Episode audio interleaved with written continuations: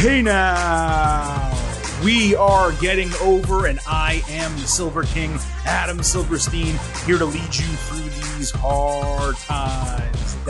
With your WWE Survivor Series 2021 instant analysis. That's right, the Silver King and Vintage Chris Vannini are back just minutes after WWE Survivor Series went off the air to break down everything that happened on the final WWE pay per view of 2021. That is somewhat of a technicality, but it is true. This is the final pay per view for the calendar year 2021. We're going to break down every match on the entire card. We're going to give analysis, we'll talk about the results, what actually happened. Uh, we'll, we'll, give grades for the matches and also discuss what it may mean for WWE storylines going forward. So, a full instant analysis breakdown of Survivor Series coming up momentarily. Because this is an instant analysis, we got to take care of business quickly off the top of the show. So, a reminder, folks, that the Getting Over Wrestling podcast. So, please do me a favor. Stop being marks for yourselves and go back to being a mark for me. B marks for the Silver King for vintage. Head on over to Apple Podcasts, drop a five star rating and review. Let people know how much you love this podcast, how much you love our instant analysis episodes, and just basically tell them why you subscribe and why you listen and why they should as well. Also, please do not forget to follow us on Twitter at Getting Overcast. Not only do we tweet live during all the major shows, we do live audio on Twitter Spaces, which we did 30 minutes before the WWE kickoff show tonight. A bunch of people joined us to get our last minute thoughts on Survivor Series. You can participate in polls, you can send in tweets and DMs that we'll read on the show. It is a fully immersive experience, or I try to make it immersive on our Twitter account at Getting Overcast. Now, because this is an instant analysis, we do the show a little bit differently than the rest of our programs, where basically we stay sober. On this show, we crack open a cold one because it's late on a Saturday or Sunday night. We want to get in the mood to an, analyze a little bit of wrestling after a long pay per view.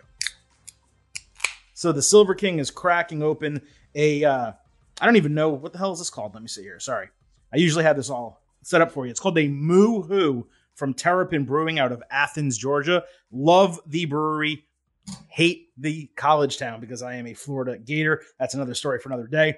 Chocolate milk stout. Very excited for it. Chris, welcome to the show. Nice to have you here. I know you're on location tonight. Uh, do you have a drink? And if so, what do you got? Well, first off, this is two straight pay per views where you are drinking a beer from a location that you hate. Yeah, It look, I don't discriminate though time. when it comes to beer, right? After Full Gear, yeah, it was Boston and now it's this. So, yes, you are equal opportunity when it comes to your beer. I've got, so I am in Indianapolis uh, in another basement, the basement of my in laws uh, for Thanksgiving this week. That So, sounds fun. sometimes, sometimes I'm in my parents' basement. Now I'm in my wife's parents' basement. That's when you know it's a true wrestling podcast. I had to run up to the fridge to see what they had uh, before we started recording this. So I grabbed a, uh Yuengling uh, lager, which is Yes. not my style, but it's what they had. So we're gonna give this a try here. Yuengling was the beer that when I was in college and we wanted to be fancy, we would get that instead of Bud, Bud Light or Coors Light. Like, Yeah. was- Yuengling was slightly more expensive, slightly better tasting. Um, I like it, but it's you know, I do strict stick with more craft beer these days. Yeah, it, it's okay. It's um, it's pretty uh, down the middle and basic, I would say. So Very it's that alright. is- You know what? You know what? It is apropos that you said that because yeah. WWE Survivor Series tonight, very down the middle and very basic. We will get to that momentarily. So, like I said, um, you know, most of you listening probably are subscribers, long term listeners. You know how these instant analysis episodes work. For those that don't, let me break it down for you. Uh, we're going to start with our pre show grades that we already discussed on our Ultimate Preview podcast. We'll also uh, you know, chime in with what you guys had to say in our pre-show poll on Twitter. Then we will get to the instant analysis. We'll start with the main event. We'll talk about the biggest matches all the way down the card to the least important matches. That's the way we do it here. And then we will wrap up with our post-show grades, our final thoughts, and send you into the next week where we have another WWE episode coming up on Tuesday and then an AEW and NXT episode coming up on Thursday. So plenty to get to tonight. Chris, let's get right into it. The pre-show grade. Now, you and I on that Ultimate Preview podcast, we both said B plus, but I think both of us, you and I, were really in the B to B plus range because we said, look, the card is not strong from a building standpoint. They didn't book it well, but there's a lot of talent on the card and it could really deliver. It had the potential to be a dynamite card, no pun intended whatsoever there, um, despite WWE's failed booking here.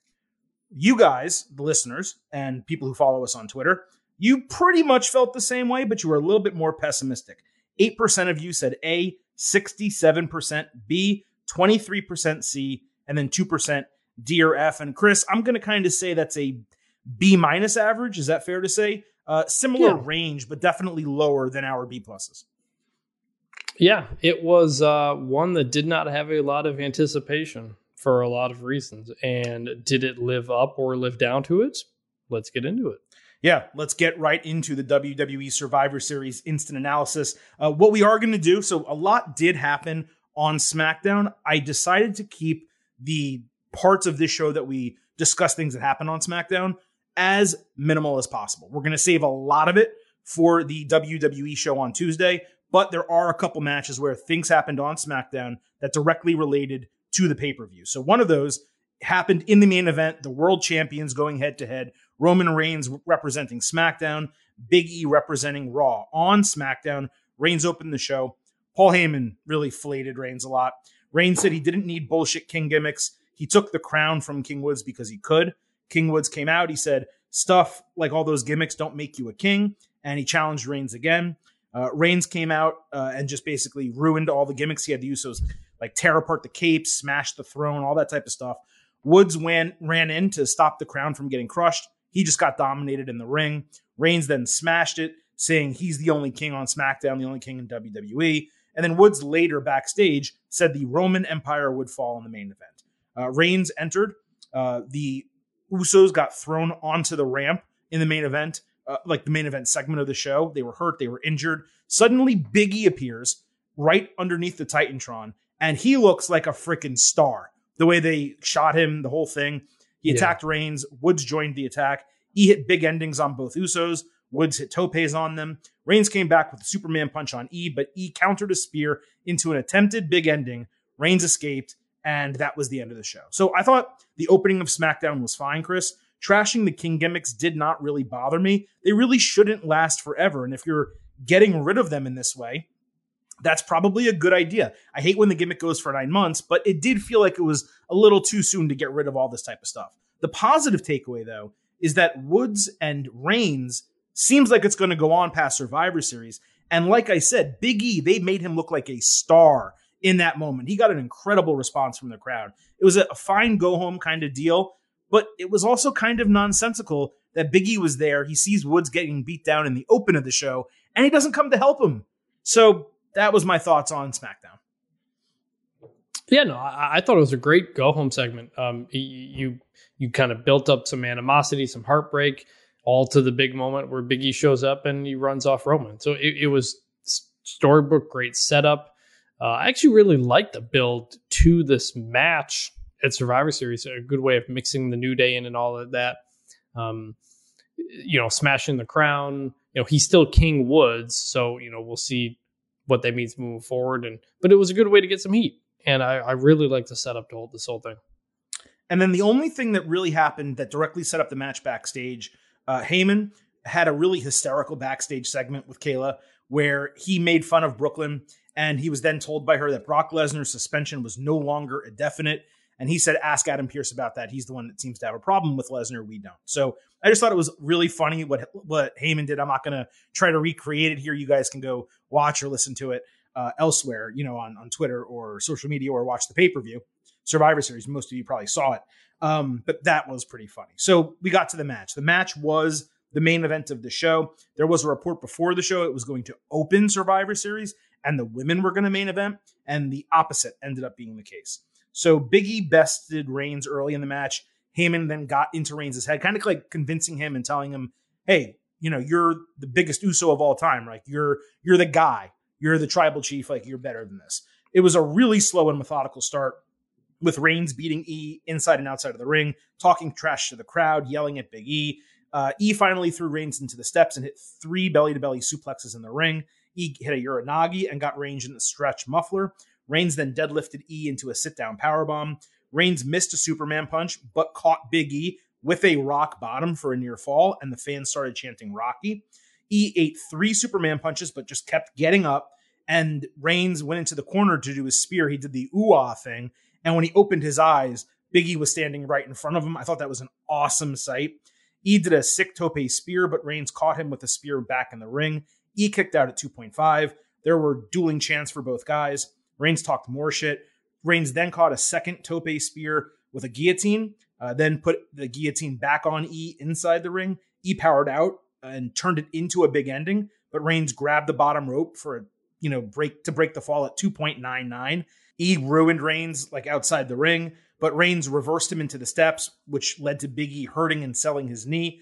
Uh, Reigns then hit a Superman punch outside. E grabbed him in the ring to hit a big ending, but his knee gave out. So Reigns then caught him with a spear and won in about 22 minutes. So this is a really interesting match to break down. On one hand, Chris, look, we got to give it credit for what it was. Big meaty man slapping me. I mean, it was two big meaty men bumping meat tonight. But while the match was really strong and entertaining, and they did good work, the problem with Reigns matches now, it's like you know he's not going to lose under any circumstances. So no matter how many hope spots they give us, you're just waiting. You're, you're watching the match waiting for either a screw job or how Reigns is going to miraculously win. He was kept strong here. He kicked out of his spear. He didn't no sell the Superman punches, but he was so strong that he was able to stand up after each of them. And he looked really good in the match. But the finishes are no longer really exciting when it comes to the Roman's Reigns matches, especially after the Demon match. That was really the turning point where you said, you know what? It doesn't matter what any of his challengers do he's going to win anyway. It's almost to the point back in the day of the LOL Cena wins meme, where no matter what happened to John Cena, he would eventually win. That's the case now with Roman Reigns. It doesn't make it bad. Um, Reigns' booking now is still way better than it was as, as a face, but the gimmick is definitely starting to wear, at least on me as a viewer. So I gave this 4.25 stars and an A, just barely hitting the A. 4.5 meets, of course, on our beefy scale but it just wasn't the match I thought it could have been. Yeah. Well, first off, I didn't say it during the buildup, but the the promo video for this match was incredible. WWE video team continues to knock it out of the park. Um, but this match, this match just kind of didn't do much for me. And, and you want to talk about a turning point? The turning point for for me wasn't the Finn Balor match; it was the Edge match at Money in the Bank. His first singles match in front of a crowd. It was the main event, the, the show I was at, and he wrestled that classic WWE 30, 40 minute main event style match that they had not done during the pandemic because there was mm-hmm. no crowd. So they right. had to do different kinds of matches. And now that they got back to crowds, they're back to doing these just slow, methodical main event matches. And they're just they're boring for very long stretches. That's not to say they don't work. There were moments where Biggie, you know, came back and the crowd was into it at times, uh, but it's just it's it's a bit of a slog. And Biggie was working from underneath a lot. And for a guy his size, for a guy with his athletic ability, I don't think that really fits him. I, I think the match, the story to tell in this match was you know, Roman's offensive moves aren't working because Big E's such a big guy and Big E's, you know, offensive moves are doing more damage to Roman than an Edge or than a Cena or a Finn Balor. And he's dealing with a, a strength like Brock Lesnar that he doesn't have to often work with. That that's the kind of match I think they they should have done. The, the, the Brock style matches versus two behemoths. And so, you know, we knew Roman was going to win and the finish was kind of a letdown. I just feel like Biggie didn't get enough big moments for a match like this. It was very different from the the McIntyre match a year ago. So kind of disappointing. I was going to give it maybe like 3.75 stars, just kind of whatever. Uh, 4.5 meets for sure, but yeah, just not the kind of style I think for these two guys. Yeah, and the way the match was booked and the way it operated, it really should have opened the show. You know, like in retrospect, looking back at it, and we had a, uh, a tweet come in from Nok Su Ku, who set for uh, CL1 Max with two X's. He said, if Rock or Brock Lesnar weren't coming out, Becky and Charlotte should have main evented. And I, I completely agree. I mean, we'll talk about the Becky and Charlotte match next. That's the next match we'll talk about. But it was superior in every Oh, yeah. possible way to this. I I mean, it just was. And Uh, but yeah, go ahead. No, go ahead. but but but the, the re- I think the reason you you couldn't have Becky Charlotte main event was because of how that match ended, which we'll get to. I, I think I, am wondering if that's a, a determining factor in, in in flipping what was going first and last. Maybe. I mean, there were so many circumstances on this card where there were endings or bookings that were just like you shook Oh, your yeah. head. I mean, you know, uh, I'm not going to spoil our post show grades, okay? But Chris, I mean, we've gone the entirety of this podcast, the existence of getting over. And I think dating back to whatever the pay per view was after Money in the Bank in the pandemic era, from then till now, I don't think there's been a single WWE pay per view where we came out of it and said, yeah, that wasn't a great show. Like, Yep. almost every WWE pay per view, you can hate the TV shows. You can. We thought Raw was terrible for the for more than a year, right? But the pay per views delivered, like B, B plus, A minus, A every single time. And this show, partially because of the builds, um, but largely because of the booking on the show itself, the actual wrestling and the decision making, it really did not deliver anywhere near where it could have delivered simply based on the wrestlers who were in matches on the card. Yeah, I mean, I was going to save it for the end, but th- this is the worst WWE pay per view in a year and a half. Uh, I mean, it wasn't Yeah, terrible. so. There was just a lot of whatever to it, and Th- this in this main event was kind of, was was one of them. It, it was, and it wasn't it wasn't the guys. They did good work. You know, Yeah. they're they're incredibly talented. I just I didn't like the kind of the booking and the way the in the way the the match was laid out, but that's kind of how just how WWE does it.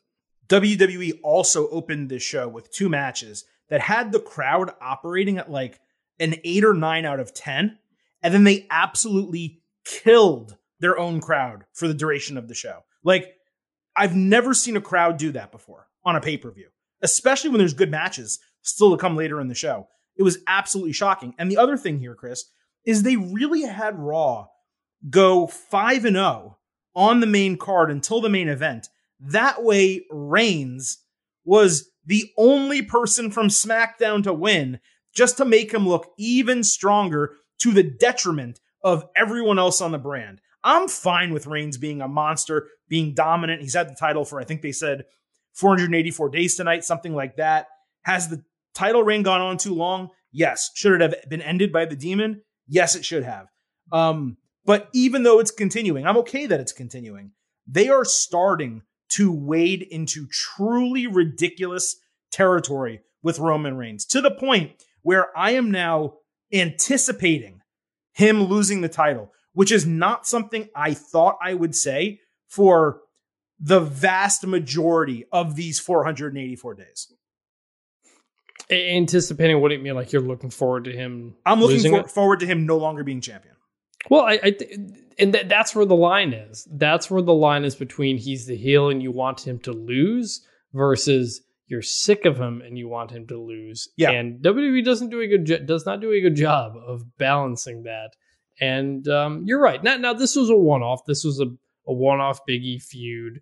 Um, uh, you know, we'll see what they do post Survivor Series. Is it a, is it an Xavier Woods storyline? I don't know, but they're gonna have to. You know, I, they told a good story with this, and they'll.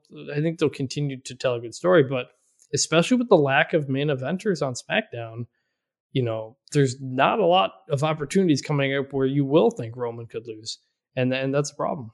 And look, not every main event on a pay per view is going to be incredible, right? There's many times you can have a really good pay per view and the main event just doesn't completely deliver.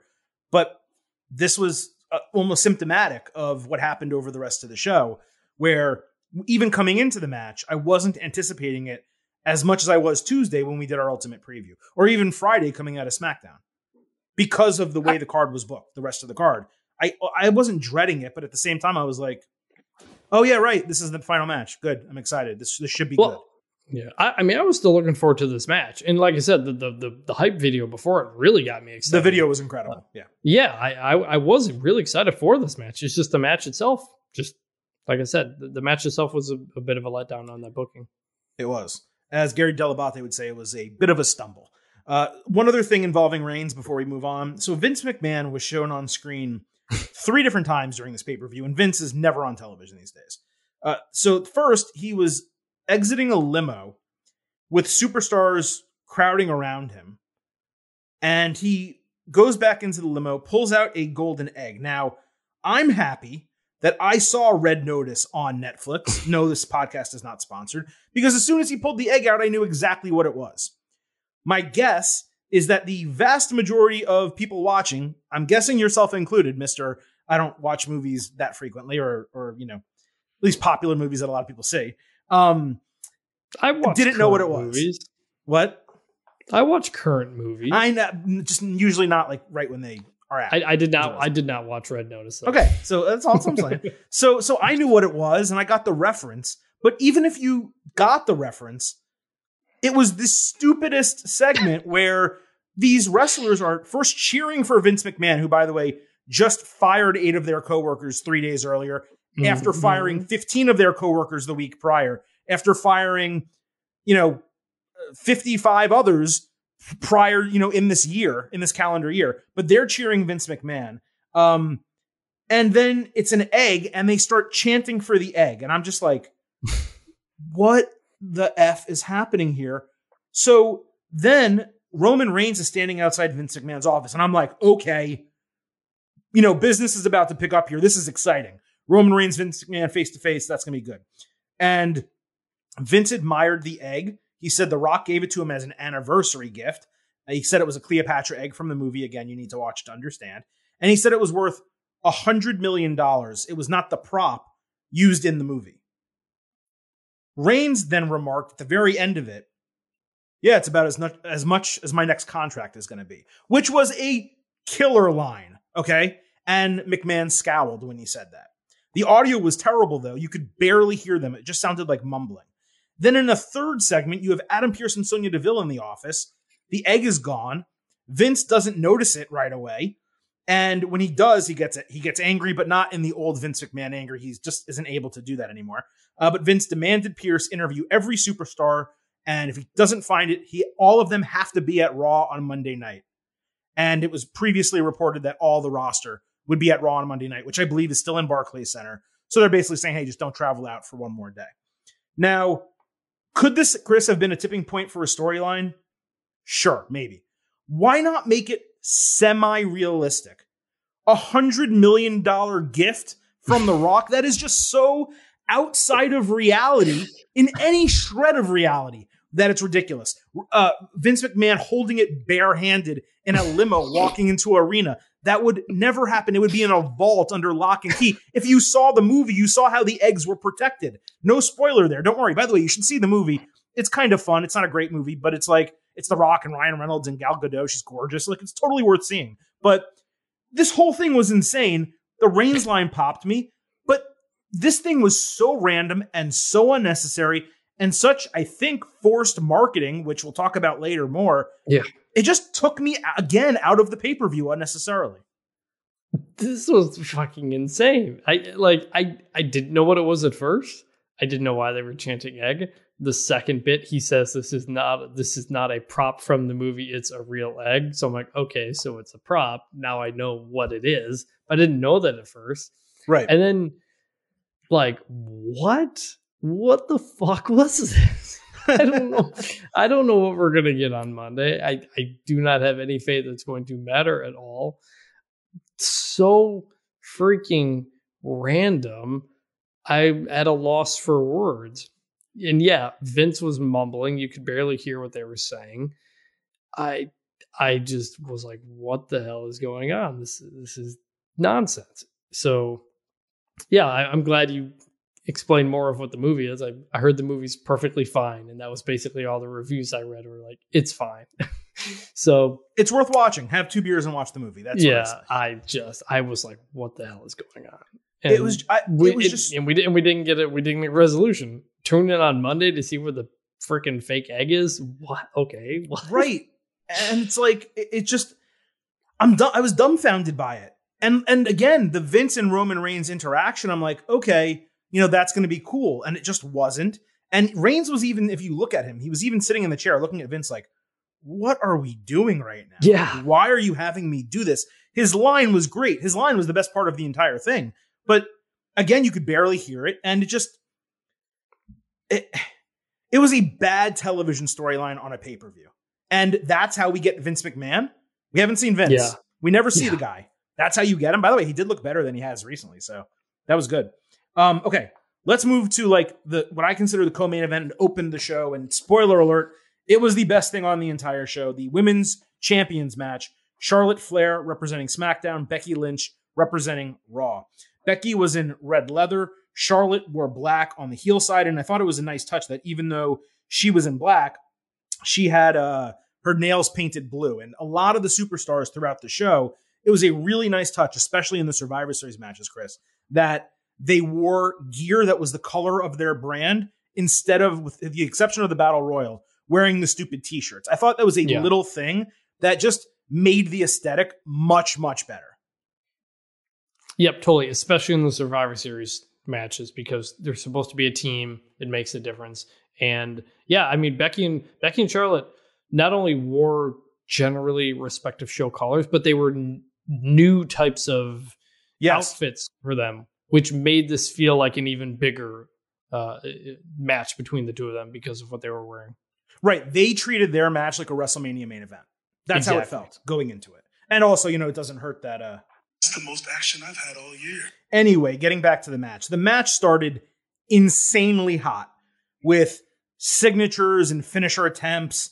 Uh, Lynch pushed Flair off the top rope into the barricade, and I legitimately yelped out loud. Like it looked nasty. It looked like she flew into nowhere. There were slaps, punches, boots, trash talk. Every single move delivered by Becky and Charlotte felt like it was legitimately brutal and semi real. It felt like a strong style match. Michael Cole called the match like a real brawl, and we don't often give him credit for the way he calls matches because a lot of times it's very corny and very campy. He was fantastic calling this match. Uh, Lynch hit a draping leg drop for a near fall. She then missed one from the top rope. She had a manhandle slam, but Flair got her foot on the rope. Becky used the figure four and called Charlotte a bitch. They slapped each other. Flair then reversed the figure four. Charlotte put Becky in the Dis-arm-her and tried to cheat with an O'Connor roll, grabbing the ropes. The referee noticed as Becky Lynch was reversing it, and the referee was counting one, two, three. He was completely blind. And right before three, Becky grabbed the rope to cinch it in and get the win in 18 minutes and 30 seconds. This match was freaking fantastic.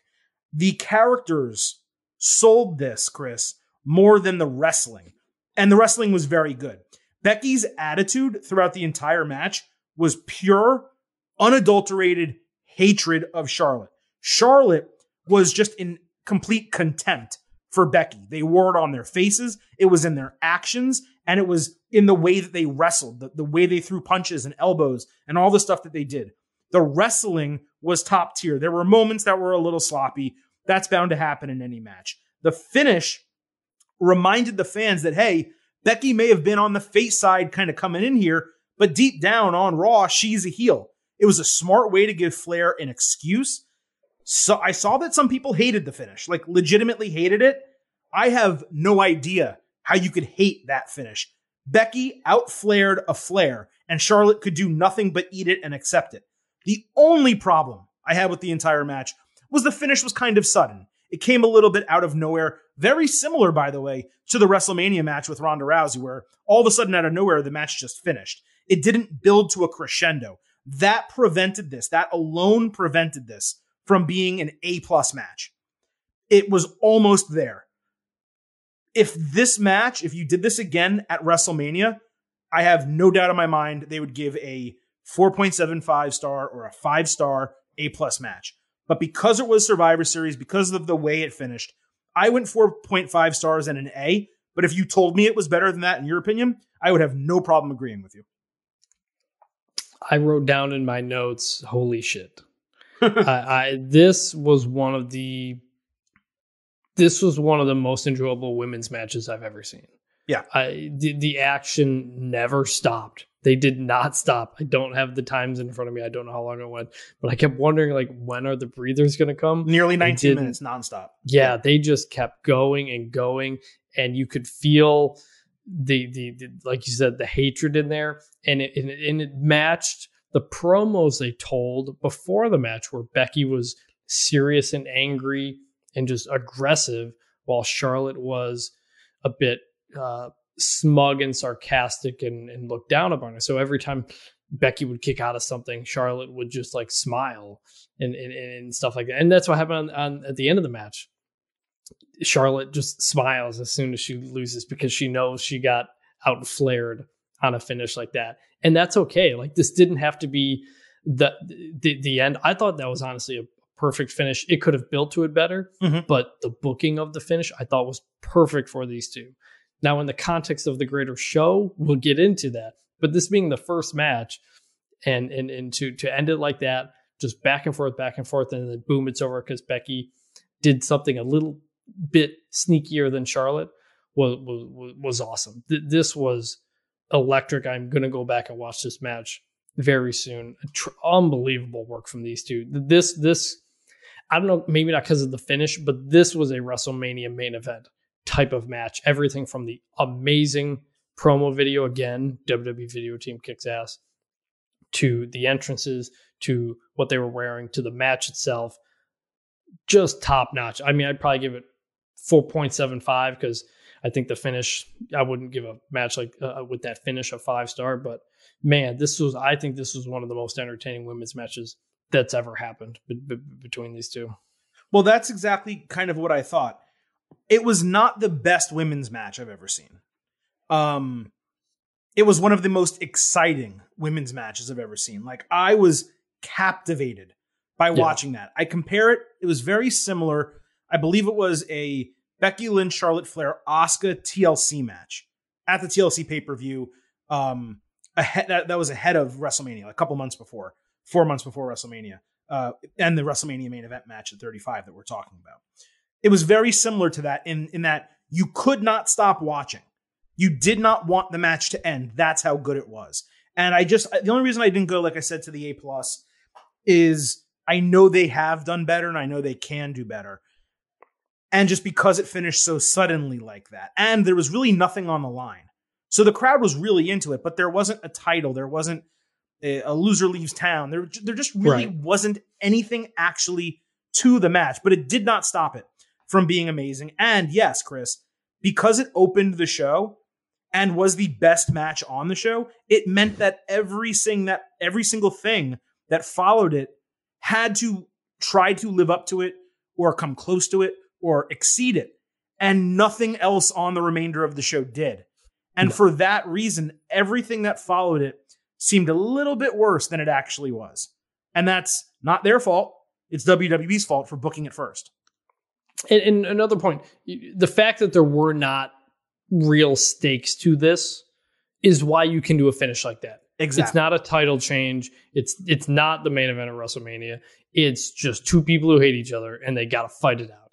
And you can you can do a sneaky rope finish and get one over on somebody, and at some point come back to do this again. I I, I thought this was booked tremendously. Um, and it just it set the bar. Like you, when that ended, I was like, I can see why they wanted this to be the main event. But at the same time, I can see why that finish is maybe how you wouldn't want to end the night. Mhm. I, I, I do understand it. In hindsight, would it have been better? I don't know. If we had had a pretty boring card leading up to this match, maybe it wouldn't have been so. The crowd wouldn't have been so hot for it. So, um, in the greater context of the show, I don't know. But the crowd was super into this. Loved that it opened the show. Everybody delivered. They set the bar incredibly high, and nobody got close to it. Now, I have something that you probably have not heard, and I assume most of our listeners have not heard, but they gave Becky the opportunity to cut a promo on social media. Uh, after this match was over, and I want to play it for you, and you'll understand why once I play it. Even watching the video packages, I, I, I got a little bit emotional, you know, because um, to see every every see where we came from to where we are now, and the hatred there, you know, the hatred going out there, and it's just it's it's so sad, you know. Like that's somebody who I, I loved so much, who I trusted with my life, you know and uh, who we've we've been through everything together. We nearly died in a car crash together, and and just how much we despise each other now. I just wanted to rip her apart out there. I wanted to rip her apart, and I I, I didn't break her arm like I wanted to, like I set out to do. And I don't know if I'm happy or I'm sad about that, but I got the win. And now she knows she can't deny it. She can't deny it. I'm the better woman not only is she the better woman, she is the greatest woman of all time on the microphone. There is, this cemented it for me. There is no one better than Becky Lynch in wrestling history, for at least the women, on the mic. Um, that was an incredible promo. She was crying during that promo, if you couldn't tell. Now, I don't know if the tears were forced or if they were real or maybe a little bit of both, but this feud is so hot. They both, Charlotte deserves a lot of credit too they both did such a great job building this over the last couple of weeks that if you told me this got run back at WrestleMania, I would hope that neither of them wins the Royal Rumble. It's just a feud and a challenge and something happens, but maybe maybe Royal Rumble gets involved as well. But if they ran this back at WrestleMania, this is an easy potential main event match probably for night 1 instead of night 2. But it could main event, it could draw and I think people would absolutely lose their shit. You could easily run this back in, you know, six months from now. As someone who recently got my tickets to WrestleMania in Dallas, I would absolutely love to see this run back again. And and uh, honestly, I you I could see it where Becky loses the title to Bianca or something at the Rumble, then wins the Rumble, but challenges Charlotte for the belt. And you go through that. You do you do the Stone Cold thing um, I that's the perfect role for her. Um, who knows? Who knows how it'll go? But man, these two have such good chemistry in the ring, and weighing that real versus not real bit. What what is what? The promos, everything they do is so captivating because you don't know how much they're how how much they're kind of working you, how much they're not. Just like that Becky promo right there. Um, I mean, mentioning being in a car crash, I don't think I've heard that before. That's a whole thing you could add to this amazing promo video from this match about their history and stuff like that. So there's still so much more you could do. These two, these, I was watching this and thinking these two might be this generation's Austin versus Rock in terms of just two people who are just the best and always create magic when they're together and have that megastar appeal. Um, I just this this could be an all time legendary pro wrestling rivalry. Yeah, I think so too. And you could probably insert Sasha Banks with either or both of them, and Bayley when she gets back. I mean, you just have they're four really special women. But Becky and Charlotte, because of their legitimate friendship or former legitimate friendship, you know, this I, this started as a shoot. Uh, you know, with what happened in reality, now they're doing a work shoot. I don't know. You know, of course, none of us know what their actual relationship is like today, uh, before this match or after this match. But man, it's captivating. And WWE, you know, they they try to work shoot a lot of things, and most of the time it doesn't work. This worked. This completely worked in every possible way, and they deserve a lot of credit for that. So, Chris, let's get on to the rest of the Survivor Series card here. We got a lot more to talk about, but we'll get through it pretty quick. The men's Survivor Series match uh, it was the second match on the show. Representing Raw, we had Seth Rollins, Finn Balor, Kevin Owens, Bobby Lashley, and Austin Theory. And representing SmackDown, we had Drew McIntyre, Jeff Hardy, King Woods, Happy Corbin, and TBD. And we found out who TBD was on SmackDown because we had Ricochet, Cesaro, Sheamus, and Jinder Mahal in a fatal four way match for the final spot. Ricochet hit Jinder with recoil and a corkscrew 450. Sheamus stopped the finish with a brogue Kick. Cesaro was ready to take him out when Ridge Holland ran down to distract and Sheamus caught Cesaro with a brogue for the win before hugging Holland. They celebrated later with Sheamus buying into the whole thing we've been talking about uh, with Holland, you know, saying he's his idol.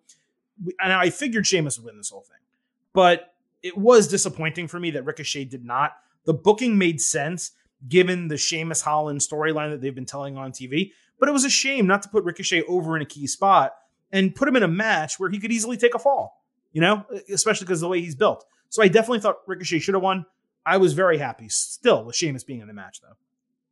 Yeah, I know you're big on Ricochet and always wanting him to get that push, and it's just it's it's it's not going to happen. I was actually more disappointed in Sheamus winning via distraction against his former tag team partner Cesaro in the bar. Right. It's like, oh, Sheamus has a new buddy now, and it's not Cesaro, and they're right there. All right. Oh, okay. I thought you might have had more, but no, that's cool. Yeah. So let's get to the match. I'll go through it as quick as I can. So uh, KO argued with Rollins, started the match, and immediately got himself counted out on purpose. He then bowed to the the team as like almost an fu. Balor dodged Corbin into the corner and hit a coup de grace to even it 4 4. Hardy got huge pops throughout the entire match. Woods hit a tornado, Russian leg sweep, but got pushed off the ropes by Lashley, who beat him with a spear and hurt lock to knock him out. He did not tap. Balor and Rollins hit stereo sling blades. Lashley tried to tag out when McIntyre entered, but no one was there. Lashley straight clean leapfrog McIntyre, and they flew over the barricade for a double countout. That made it three to two Raw. McIntyre hit Lashley with a claymore just for good measure. Rollins taunted him, so McIntyre gave him a Glasgow kiss. Sheamus avoided coup de grace and beat Balor with a brogue kick that made it 2 2. Hardy jumped off Sheamus's back for a splash. Then they did a double chest thump deal on the ropes, and it looked like they were you know, working together and going to be simpatico. Uh, Theory shocked Sheamus with a roll up using his tights. Sheamus got pissed, of course, that he lost. Uh, he attacked Theory. Then he attacked Hardy because he was angry that Hardy wasn't there to help him. Hardy kicked out of a frog splash and beat Theory with a swanton bomb. That made it Hardy versus Rollins one on one. Hardy kicked out of Rollins' new forearm. Uh, he avoided a stomp, hit Twist of Fate, and looked like he was about to beat Rollins with a swanton bomb when Rollins stopped the swanton with double knees and hit the stomp for the win and the crowd, man, was taken for a ride in this match. So I liked Chris that they protected Woods with Lashley. They had Lashley trip him off off the ropes. He not only took his spear finisher, but he got the hurt lock. So they did whatever they could to make sure that the number one contender, seemingly over on SmackDown, was okay. However, the countout for Lashley and McIntyre, it was the opposite. It was too protective for me. It made sense given their rivalry that they would get lost in each other. But to do two countouts in one match, taking out three wrestlers, it was just too damn much. What I liked most about this was that the final four guys actually got a significant amount of time to work. And those four put on a really good match inside of a match. The fake out uh, was great. It made you think the babyface was going to win and Hardy. And then Rollins coming over the top and winning anyway was extremely heelish and impactful, especially because he did it clean without any bullshit. So the booking, you know, what we predicted would happen did not go as expected. But the point of Survivor Series matches is to be fun, exciting, and exciting. And what WWE did here was they gave us a fun and exciting match with a really cool Rollins Hardy thing that we didn't think we'd see. The crowd told WWE audibly during this match, we want Jeff Hardy more involved. And for Rollins to beat him got a lot of heel heat on Rollins. So I saw some people didn't love this match. It was nowhere near as good as some Survivor Series matches we've seen in the past. But I thought it was a really good match. I enjoyed it personally. So I went four stars and an A minus. I, am so torn on this for for a few reasons. The actual wrestling we got was was was quite good. And you're right, the crowd loves Jeff Hardy they were all about him. And you can't help but get into it when a crowd is that mm-hmm. into a performer. But you get three countouts in one Survivor Series match. And that's where I go, oh, okay, so this show is mostly going to be about protecting as many people as we can, coming off of the Becky Charlotte match where you had a rope finish it's like okay we're just we're going to try to protect as many people as possible and it's going to kind of kind of takes you out of watching the show because you don't think people you're you're questioning how many people are going to lose um, legitimately you know I, I liked rollins and austin theory working together like they used to back in the pandemic days, early in the Monday Night Messiah days. I don't know if commentary referenced that or not. Uh, just something I noticed that they used to be together, but but you know, in the end, the crowd really liked it, and so I can't, you know, I, I can't be upset about something relative because I'm thinking about the booking or whatever. You know, if if it's a pretty fun match and the crowd enjoys it, then that's largely a positive.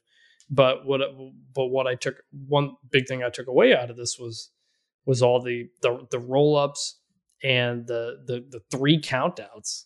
Like oh people aren't going to be taking pins here. That kind of kind of really set the tone really for the rest of the show and what the whole show was. It did. It set it up. But I, I was entered like, you know, you can grade matches on multiple ways. How what's the quality of the wrestling? What's the crowd reaction? How important is it? How good is the finish? This had so many elements that were enjoyable to it that it worked for me. It just did. And on a show where, I mean, you, if you guys think like, if you're thinking to yourself right now, oh wow, Silver King's being generous with that with that grade. I promise you, you're, you're to love the rest of my grades because they're not generous at all. Um, but I thought these two matches back to back were a really hot start to the show. The women absolutely crushed it to open. The men, were they as good? No, but they took advantage of a hot crowd and were able to put on a really good match. And I thought that was important. Um, the last thing here, really quick, it really feels to me like Hardy over on SmackDown can be a strong opponent for Reigns going forward. Like, I think fans would legitimately buy into it if Reigns Hardy fought at WrestleMania or if they were the Royal Rumble Universal Championship match or something like that. I believe that could be sold. Crowds are absolutely in love with Hardy, and he's actually one of the few WWE superstars that are still active that have legitimate crossover appeal. Like people who were fans in the Attitude Era remember Jeff Hardy, and I think would be excited to go watch him at a major pay per view. Yeah, I, I mean, he is he hasn't really done much of anything since since he came back.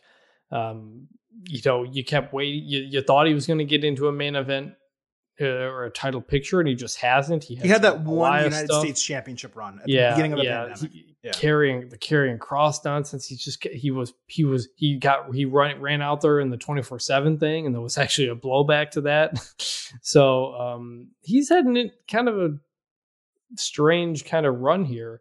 I but he is someone if you put him up against Roman Reigns, crowds would absolutely buy into it. Would I personally buy into the idea that Rome that Jeff Hardy could win? No. Oh no, that's because I'm that, yeah. that's because I'm a cynical smart. Right. You know, I, I can't deny that the crowds are go absolutely crazy for this guy, and, and and that's important. You know, as much as we like to talk about all sorts of minute details, crowds cheer, and that's the most important thing. Yep, absolutely. Okay, let's power through the rest of this uh, Women's Survivor Series match. You had Bianca Belair, Rhea Ripley, Liv Morgan, Carmella, and Queen Zelina for Raw, Sasha Banks, Shayna Baszler, Shotzi, Natalya, and Toni Storm for SmackDown. There was a fun, fun moment on the kickoff show where Sasha tried to motivate the team, everyone except for Shotzi, and she like forgot her name and then did the rocks. It doesn't matter what your name is. Whole gimmick to her, uh, just to get under her skin. Uh, Banks also did give Toni Storm some props on Twitter by you know, saying, Hey, I believe in you so much that you're going to start the match for our team. So it was just cool the way she kind of involved everyone. As far as the match goes, Mela fumbled with her mask and got rolled up by Toni Storm to start, which was just so appropriate, right? Like, of course, you're going to start a women's Survivor Series match with a roll up without any offense whatsoever. Liv did good work with Natalya. Shotzi pulled Sasha off the ring apron when she tried to tag. Baszler and Ripley were solid together. Uh, the crowd actually did the wave in the middle of the match until Sasha and Bianca tagged in, and then business finally picked up. Banks grabbed the braid to break a KOD, then Belair threw Zelina into her. Storm took Zelina off a backstabber into a sick move that made it 5 to 3 SmackDown. Liv then beat Storm with Oblivion. Liv ate a splash and a frog splash from Shotzi and Banks, so she got pinned after two significant moves. That made it 4 to 2 SmackDown. Ripley did an incredible flipping delayed vertical suplex on Sasha. Ripley then ate a backstabber, flipping inverted DDT and a knee from Baszler, and that eliminated her and left Belair alone. SmackDown then imploded because there was a argument between Sasha and Shotzi. They got into a shoving match. The other women got hit. There were accidental blows. And Sasha Banks was getting counted out. She kept trying to get back into the ring, to break the count and continue the match, but her teammates kept pulling her out of it. She got into the ring twice, but still got counted out. It was absolutely fucking dumb. It was just mind boggling, mind numbing. Pick an adjective. Um, Belair caught Natalya for the one, two, three. She had a glam slam on Baszler for a pinfall. That left her in Shotzi. Belair then blocked the tornado DDT and hit the KOD to survive, coming back from a 4 1 deficit to win. So my eyes rolled into the skull when they started with the roll up without any actual offense. The Sasha elimination took a match that was rebounding from a really, really bad start that lost the crowd and brought it completely back down for pure reasons of protecting her when they really didn't need to. Belair as the sole survivor, okay, I guess that made sense. That's fine. Uh, the match did get plenty of time, and the booking outside of Sasha, it really wasn't bad. It was not poorly booked. The eliminations all made sense, and some of the bigger women, uh, in terms of star power, were protected, and then that was good. But the this match suffered from a terrible crowd. The women were working well when the crowd did that wave. And normally I'd blame the crowd and I'd say, oh, Lafayette, Louisiana, you suck, or something like that. but it's not the crowd's fault. This is emblematic of what I've said on this show about WWE and the way it books the women outside of the main event picture. The main event matches get a lot of time. The crowd absolutely loves them. But because WWE does not treat its women's mid card as important, they give them three minutes. The Queen's Crown tournament is a complete joke. They don't give them any storylines really that allow fans to sink their teeth into them. The fans have no reason to care when you then put the women's mid card for the most part, you know, more than 50% of this match was the women's mid card on a pay per view. This was obvious because when the crowd was doing the wave and not paying attention and just being stupid, as soon as the main eventers tagged in, Sasha and Bianca, they got to their feet and got really excited. It was still pathetic the way the crowd acted, but that is the explanation as to why. There was nothing wrong with what they did in the ring. I'm going to give the women a little bit benefit of the doubt here, but it was not a good match. I'm going to say 2.5 stars and a C. Just a real disappointment here. Yeah, what you said about not building up the women's mid carders is the entire thing. There was zero reaction to anything Shotzi did because we have been given no reason to care about her. We don't know anything about her. There's just zero reaction. Sasha comes in, boom, like, all right, people are paying attention. But when it's anybody else on that team, nobody cared because we have not been given any reason to care.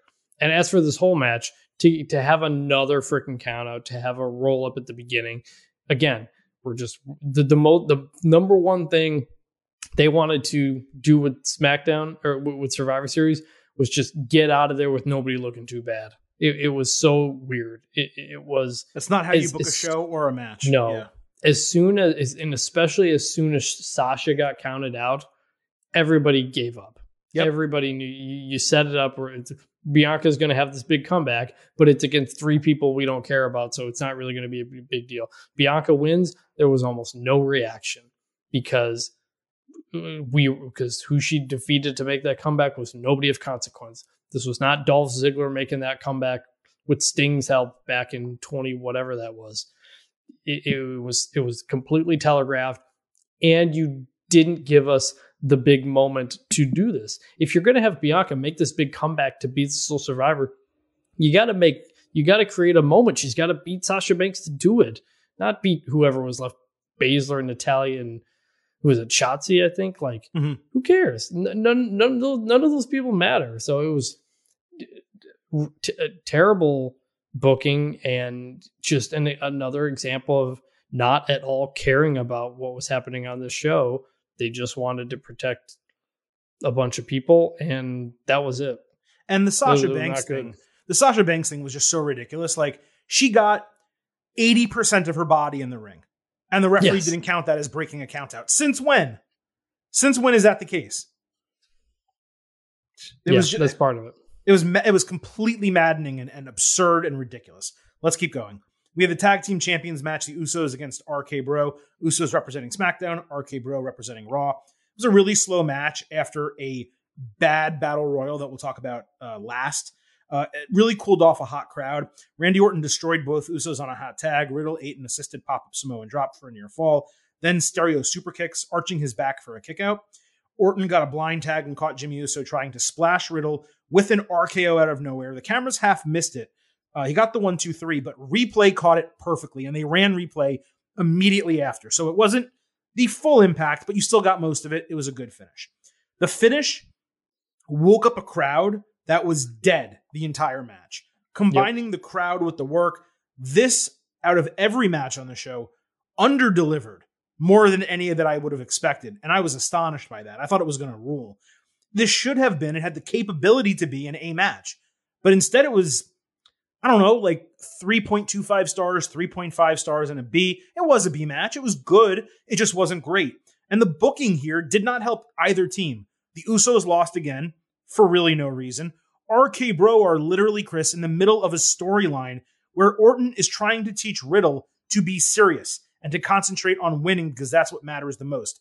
Losing a non title match would have been a good way for Orton to reinforce that lesson.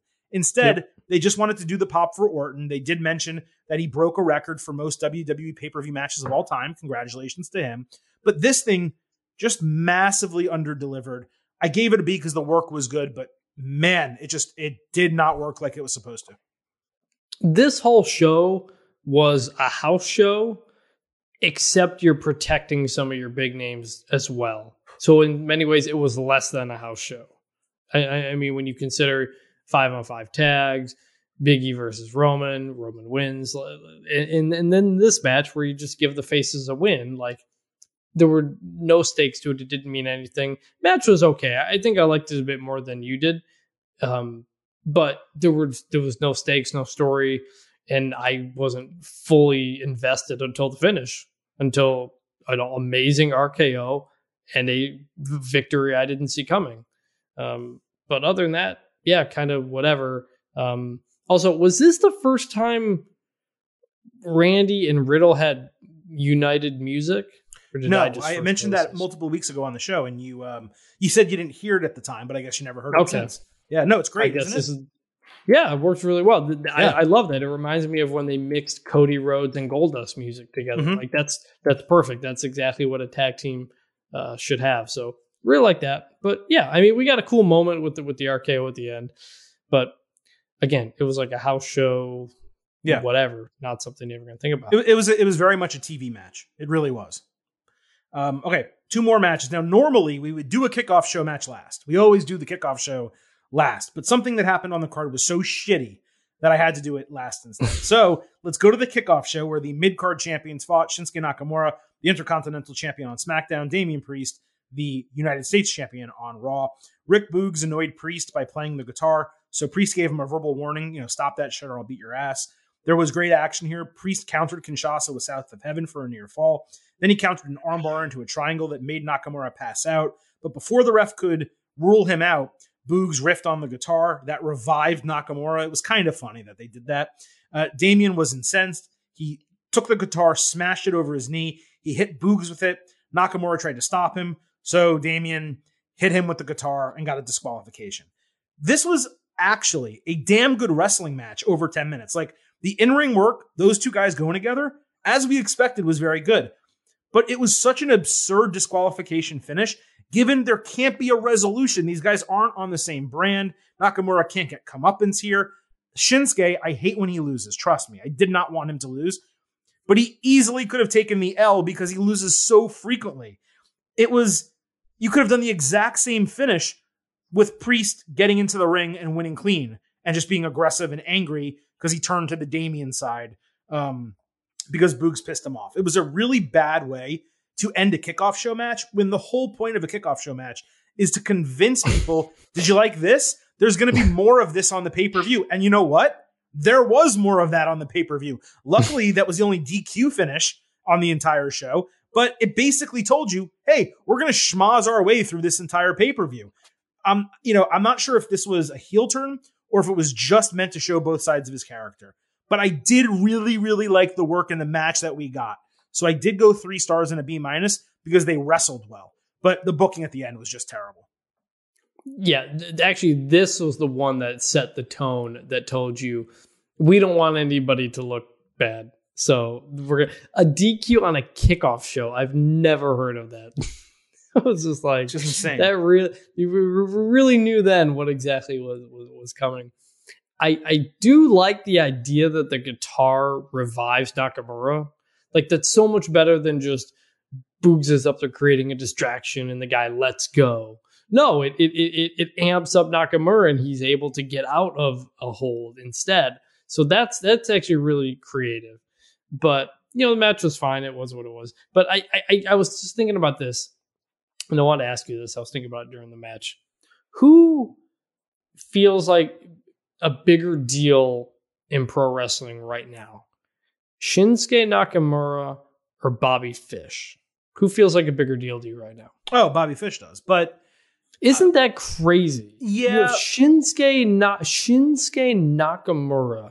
He's on a kickoff show. he's an intercontinental DQ. Champion. I know he's the Intercontinental Champion, but he's playing second fiddle to his sidekick. Most no, of no, I'm. I'm agreeing with you. I'm saying he's getting more of the attention? I'm it's saying just, not- it's just wild. I'm saying not only is he Shinsuke Nakamura, he's also the Intercontinental Champion, but he still does not feel like a big deal. Yeah, it's it's uh, very true. Now, Fish, he, doesn't feel like a big deal. So like you you using that comparison, it's by like a one percentage point, right? I, I, I'm using him because he's. but you could have picked a guy who- number. But you could have picked a number of other people in AEW. You could have said like Dante Martin, right, or someone like that, and I still would have agreed with you because yes, Shinsuke just feels like he's another guy on the roster. They they don't do anything to show that he's a notable talent, even though he has the title. He doesn't have a feud. He doesn't have anyone going after him. He doesn't get to cut promos. He's just there. And it's I mean it's it's again emblematic of WWE's problem where they're they just can't build X number of people at the same time. They're incapable of doing it. they, they they can they don't make you feel like more than five people matter and Yeah. and that played into the women's that plays into the women's tag team uh, the women's survivor series match as well. And i mentioned fish because fish just randomly shows up on aew has a couple of matches and he's just in promos with adam cole and they're just like telling you he immediately shows up and they're telling you bobby fish is a big deal. And i couldn't help but think nakamura's debut in nxt and what nxt used to be um, and, and just kind of the way that part of the company would present people as just like look at all these people who are amazing you guys need to watch them and that even works week to week on AEW with people who have been there for a while they just like they just try to tell you like hey this guy's like important and he matters and not just matters like in the greater wrestling world not just he matters in the WWE bubble and and it I I, I think it's just I know we've gone long on a kickoff No, you're match you're, I just I you're just right. I just You're- couldn't. I just couldn't keep thinking of Nakamura being in a, a kickoff match DQ finish. Just like man, just uh, just uh, what they've been doing with them and have been doing with them for a long time. You're right in many respects, but there's also plenty of people in AEW, including people who should be a big deal that just aren't. Like Wardlow, for example. Like you see him, he's just standing there, like, oh yeah, Wardlow works here. And when he has a match, like, oh, that was pretty impressive. And then you forget about Wardlow again after that. So there, there's, and that's just one example. So AEW has plenty of those people as well. Bobby Fish is someone who's new to the company. They're featuring him every single week. You know, it's, it was a little bit of a rough comparison there, but you, the, the general point is correct. It's, it's, you have this guy, he's an immense talent. They had Jeff Hardy, you know, previously over on Raw. He's an immense talent. He's very popular. They were not using him. He felt like he was absolutely nothing. He was on a main event episode. One week he chased for the 24 7 title. Why are you doing that with Jeff Hardy? You should never do those things with Jeff Hardy. So yes, those are, you know, it, it is a fair, it is a fair criticism. Um, and this match just, I didn't mind being on the kickoff show because it had the least build out of any match on the card. But to have it on the kickoff show, actually have a pretty decent wrestling match and not have a finish and give a DQ, it was just so frustrating. Not as frustrating, Chris, as the Battle Royal. So on SmackDown, Sami Zayn was ranting about his documentary still not being released when Sonya Deville blamed his removal from the Survivor Series team on Adam Pearce and told him, hey, guess what, Sami? We're going to have a 25 man battle royal in honor of The Rock's 25th anniversary of his debut, which was at Survivor Series. And Sami, if you win, your name's going to get associated with The Rock. So my only t- takeaway was, first of all, where the hell is this documentary? Like, what have we been waiting for at this point? I want to see the documentary. But okay, We get to the battle royal on the show. It's on the main card. This entire thing was a product placement for Pizza Hut. R Truth bribed Otis with pizza, which he ate because hey, Otis is a big guy, so he has to eat pizza in the middle of the match. AJ Styles stood outside the ring for half the match. He flew in with a phenomenal forearm on Dolph Ziggler. Sami tried to get Ricochet and Cesaro to team up when it was six versus three, when there were six Raw guys, three SmackDown guys. They turned on him. Omos and Azeez did a tug of war with Styles over the top rope. Styles got eliminated, and Omos got really pissed after that. So he went four on one with the Street Profits, Ricochet, and Cesaro. Omos and Rick were the final two. Omos easily won by throwing him over, and WWE, um, you know, put over the fact that he had 12 eliminations in the match, like that was some big deal. Montez Ford stopped Styles from eating pizza after the match and then threw it into the crowd. So, first of all, good for Omos. Okay, you got a nice spot. Cool. This was a total waste of time. It was not pay per view worthy in any way. If you want to have sponsored matches that these companies are paying for, the zombie match, which was absolute bullshit that they did, this one, do them. I don't care. Do them on the kickoff show. The kickoff show is the exact area where you do one of these matches. You do it in the first 30 minutes of the kickoff show. You promote the product. You say, hey, hey, look, we're having fun, but we also have a really important show coming up. If you want to do it, do that. You do not do it three matches into a pay per view. They've done it twice now. Both times it has taken the crowd completely out of the show. It actively hurts the WWE product. This whole thing, Chris, was supposed to be for The Rock to celebrate his anniversary. they never even mentioned him. They they yeah. could have had people dressed up as different versions of The Rock. Montez Ford could have come down with the the Versace shirt and the glasses and raised the mm-hmm. eyebrow. They could have done so many different things to promote this. They could have made a trophy that was rock adjacent or, you know, done, done anything to, to make this fit thematically. It was absolute shit. It took a crowd that was blazing hot after the women's match and still pretty on fire. If it was nine out of 10 after the women's match and it was seven out of 10 after the men's survivor series match, it took it from a seven to like a two. And that's where it remained for most of the rest of the show. This was absolute dog shit. I gave it 1.75 stars and a D plus just because it wasn't an absolute total shit show. Like people worked hard. There were a couple fun spots, but this was terrible. This should never, ever, ever happen again. Zero well, point zero. zero well, the reason you... No, I got more. You gotta wait. It's got about as much chance of getting over as Orange Cassidy. I don't give a damn what you people. That's the problem, Vince. That's the problem. No one wanted that shit. The reason you don't put it on the kickoff show is because you don't get nearly as much money if you do it on the kickoff show. that that that's uh that's that's the whole deal. Um, I, like I'm okay with essentially sponsored content wrestling matches from time to time you can do them in a kind of fun way. Even like the like the KFC Colonel Sanders things like mm-hmm. were like not bad. But they weren't but, wrestling matches on the show. They were no, taped segments right. that aired during the show. But they were so they just beat you over the head with the pizza thing in this one. It was like non-stop pizza the whole time. You you might as well have just had a food fight and the food is the pizza. Like do one of those type of deals. Like it was like I could have dealt with this if there were like a hey, Pizza Hut sponsoring. Oh, you get one pizza spot, whatever. But there's just nonstop pizza spots.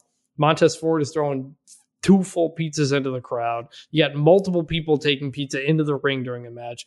It was an absolute mess.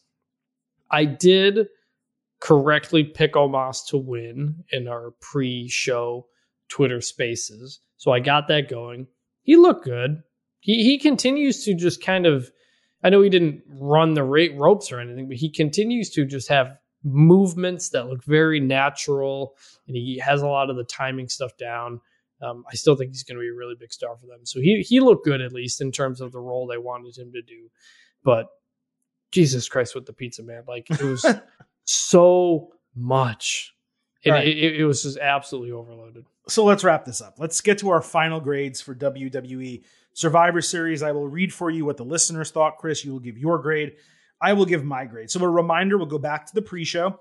It was 8% A, 67% B, 23% C, 2% D to F. So, you know, we're basically saying that was a B minus average, right? Is that fair?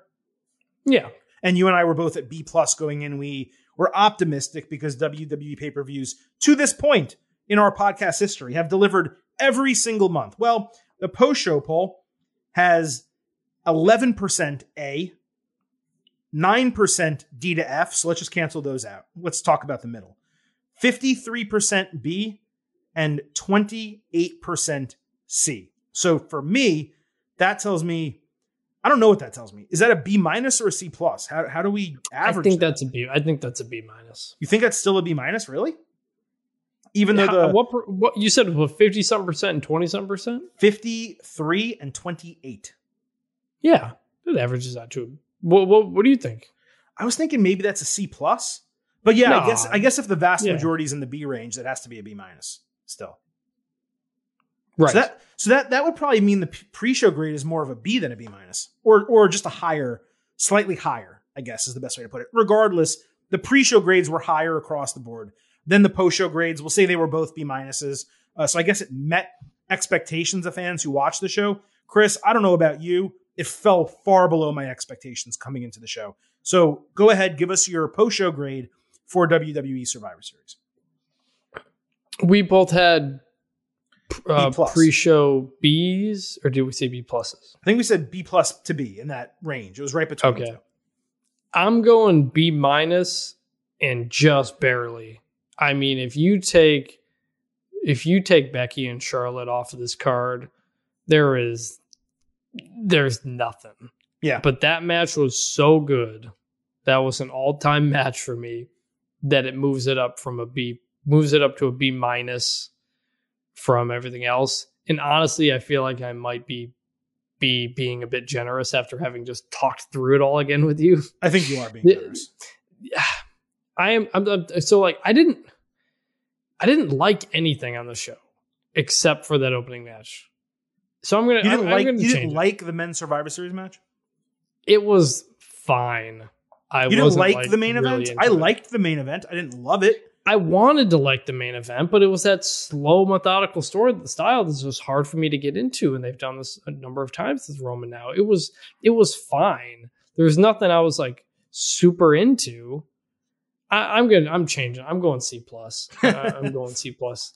It I- I was, was- as I just yeah. kind of looked through it. It's just an amazing opening match, and then just nothing else. I'm gonna nothing I'm gonna go back to or even think about. The only thing I'm going to think about is that stupid egg. Other than that, this was there was and the, the that one RKO was nice, but like it's nothing memorable on this show other Yeah, than that opening match. I think there's some pay per views that when we grade them, it's a sum of the parts. And if you look at how I graded some of the parts in this show, I gave three A's technically, um, because the Reigns match deserved one, the women's match deserved one, uh, and the Survivor Series got an A minus. I thought them. I, I like the men's Survivor Series, but despite that, the other matches on the show brought all of those down, and even those matches that I graded highly, without with the exception of the women's match, may have simply been a consequence because of how every how bad everything else was. Like if I put them in a in a vacuum, or you know individually, I just watched a match on its own. Maybe I wouldn't think the same. Or if I compared it to matches from Survivor Series, uh, and sorry, not Survivor Series, SummerSlam or Money in the Bank, I probably would have th- thought these matches are slightly worse. So I wouldn't be surprised if some of my grades are a quarter point higher for those two matches, the main event and the men's Survivor Series match. But the women's match was freaking fantastic. The women's match, Chris, is why this gets a C plus because that was the best match on the card and it opened the card. Nothing else lived up to it. And the rest of the card, like you said, if you removed it from it, it was a C or C minus pay per view. It just was not a good show. That match saved it. It elevated it because I will watch that match again either tonight or this week, and I will watch it multiple other times going forward in the future. That's how good that one match was. But one match cannot save an entire show. So we have grade synergy here at a C plus. I, I just don't see how you could really say it was better than that. And it's disappointing because this is a big four pay per view. And as we said to start the show, uh, we've been doing these instant analysis podcasts, you know, for every pay per view, WWE, AEW, NXT takeovers, everything. Um, we've been doing it since WrestleMania two years ago, right? That was, I think that was our first one that we ever did. Um, and I'm not saying this was the worst pay per view that we have covered since then, um, because there have been some mediocre shows. Um, but this was definitely the worst WWE pay per view of the last 18 months. What do you what do you think about that? Yeah, yeah, you're gonna have. I mean, we had we had split reactions to that Money in the Bank in Titan Towers back in the day, but but that was the last one I think that you really hated. Right. Ever since then, so since like June or July of that of what the hell was that? 2020. 2020. So a little bit less than uh, 18 months. That's that's that says two things. One, WWE's put on some damn good pay per views over the Yep. last however many 16 months. Um, but two, that we could have that many shows that we've recently watched and reviewed, including a ton of them without fans. And this one in the Barclays Center in Brooklyn, which is a hot crowd normally, couldn't live up to many of those. That is because WWE not only uh, told poor storylines coming in, but it booked the show itself extremely poorly. And I really hope this was an aberration and not a sign of things to come because there were a lot of things that happened during this show from the egg, which was absurd, to the realization that, I mean, we already talked about the women on the show, but like I said, the way they treat the women's mid card and how that came to fruition throughout that match, having two separate sponsored things in the show that actively hurt it and perhaps weighing the importance of the sponsorships over quality booking. If that's a sign think of about things that. to go ahead. Think about it. They used the sponsorships on the Rock, Royal, on the Rock Battle Royal, and Vince McMahon coming back, like like two major things, and they used it for a sponsorship. Well, neither, neither of them was major, but they were made even less important because they were sponsored things. I, I think But- Vince Vince being on camera is a major thing. I and thought they so did too. To do a I- stupid, and they I thought did- so too, and They and used it- Vince being back for an egg. I thought it was important until he turned around and pulled an egg out of his ass, right? Um, so my point is, is that if that's the direction that this company is going, and you know we've seen inklings of it, but even so, they've been putting on really good shows with really good wrestling, and in many cases, damn good storylines, even if there's been shoddy booking here or there or finishes that we don't like. But generally, the stuff has been really damn good. But if this is the direction they're going, pay per views like this, and hopefully it is an aberration because it's a brand versus brand coming out of the draft, coming out of Crown Jewel. It was a really tough spot for them, but they created it themselves. It was self inflicted. Yes, But if this is where things are going from now going forward, they are in massive trouble because the crowd told them that what you did after your second match was not acceptable to us. Yeah, I, I mean, I, I'm willing to give them the benefit of the doubt of it being a one-off because it is brand versus brand, and they put almost no effort into this entire show. The only people who put forth an effort were Charlotte Flair, Becky Lynch, the people who made the video packages, and the New Day. Basically, those Well- are about the only people who. I mean, don't say people didn't put an effort. The wrestlers put an effort. That's not fair. No one I, creatively, I, I mean, no one creatively put an effort to the show. Yes, right. I, I yeah. I, I I mean Becky and Charlotte and, and the New Day and the, they they elevated what they were given, but everybody else was in nothing of consequence. And I'm not blaming the wrestlers for the t- uh, Survivor Series teams being announced on Twitter. That's obviously on on, on WWE. They put no effort whatsoever on this. This entire thing was I don't know to get some Twitter followers, to get some pizza money. Like not none of this mattered, and they told us it didn't matter by by what they did. Um, I do think they will continue to tell us things are things matter going forward, and important things will happen. But we got a month and a week before another pay per view. There's nothing in December, so we'll see. Uh, now you know doing the draft, doing Survivor Series. There's been a lot of interbrand stuff. Now you got to make with what you got on the shows. Raw's been pretty good. SmackDown is eh, so we'll see. But but th- th- th- this being the first big show on the back of another round of realignment, now you're giving us pizza matches. Yeah, not does not bode well. I think for uh, the future in terms of putting forth a good product. Let me ask you one last question here before we get out. So there's a lot of people ranting online that, hey, WWE did this whole show for The Rock and The Rock didn't even show up. I don't know about you, but there was never a point in the build to Survivor Series during the show where I, as a viewer, expected to see The Rock. Did you have an expectation that The Rock was going to be on the show? Because I just, I did not at all. I did not have an expectation. I thought it was maybe possible, but once Roman was on uh, Survivor Series uh, on the Tonight Show and basically said, "No, I don't know where those rumors are coming from," and he seemed kind of confused at the question.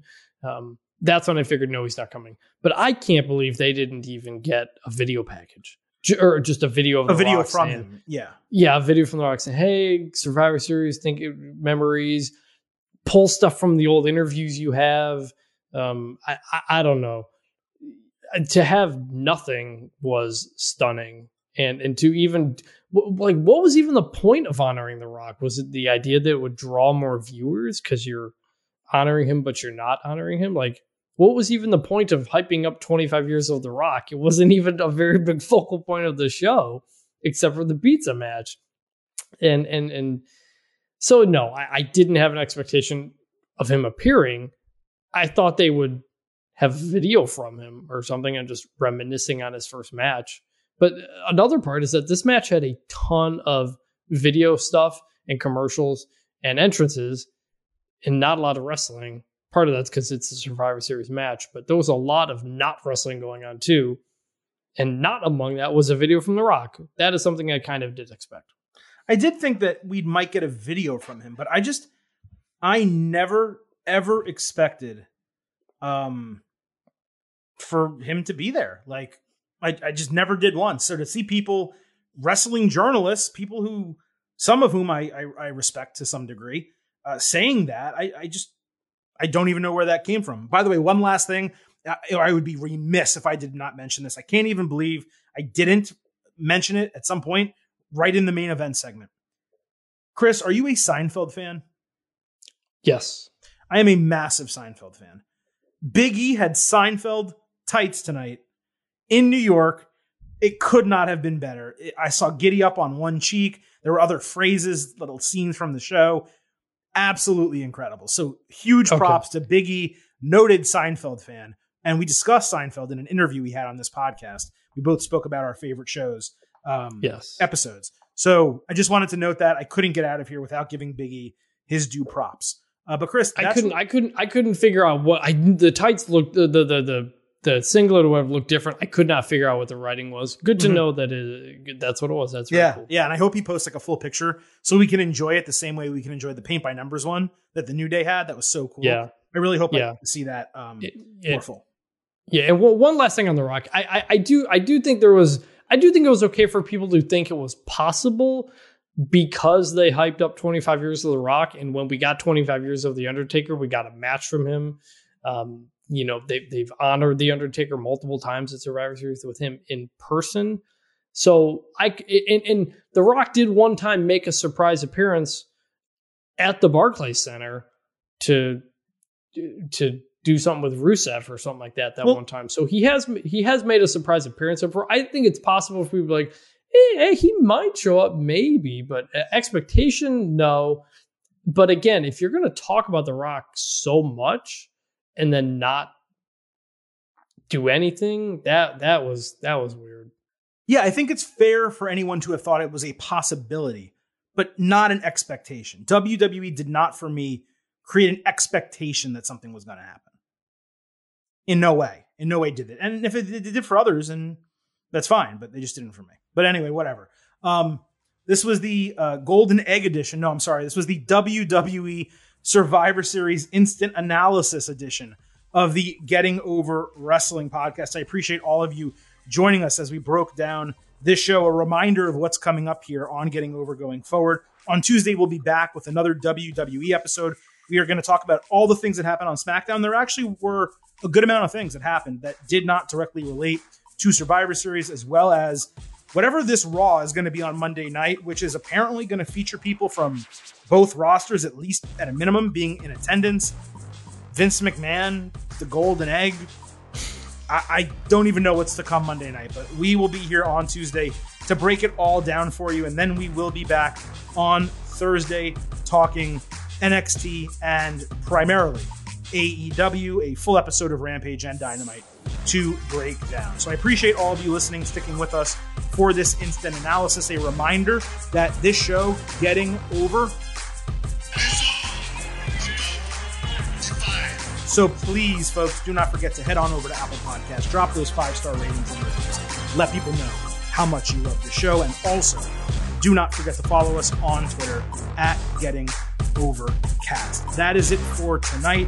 For Vintage Chris Vannini, this is the Silver King Adam Silverstein. We will see you on Tuesday, but I got just three words left for you. Bye for now.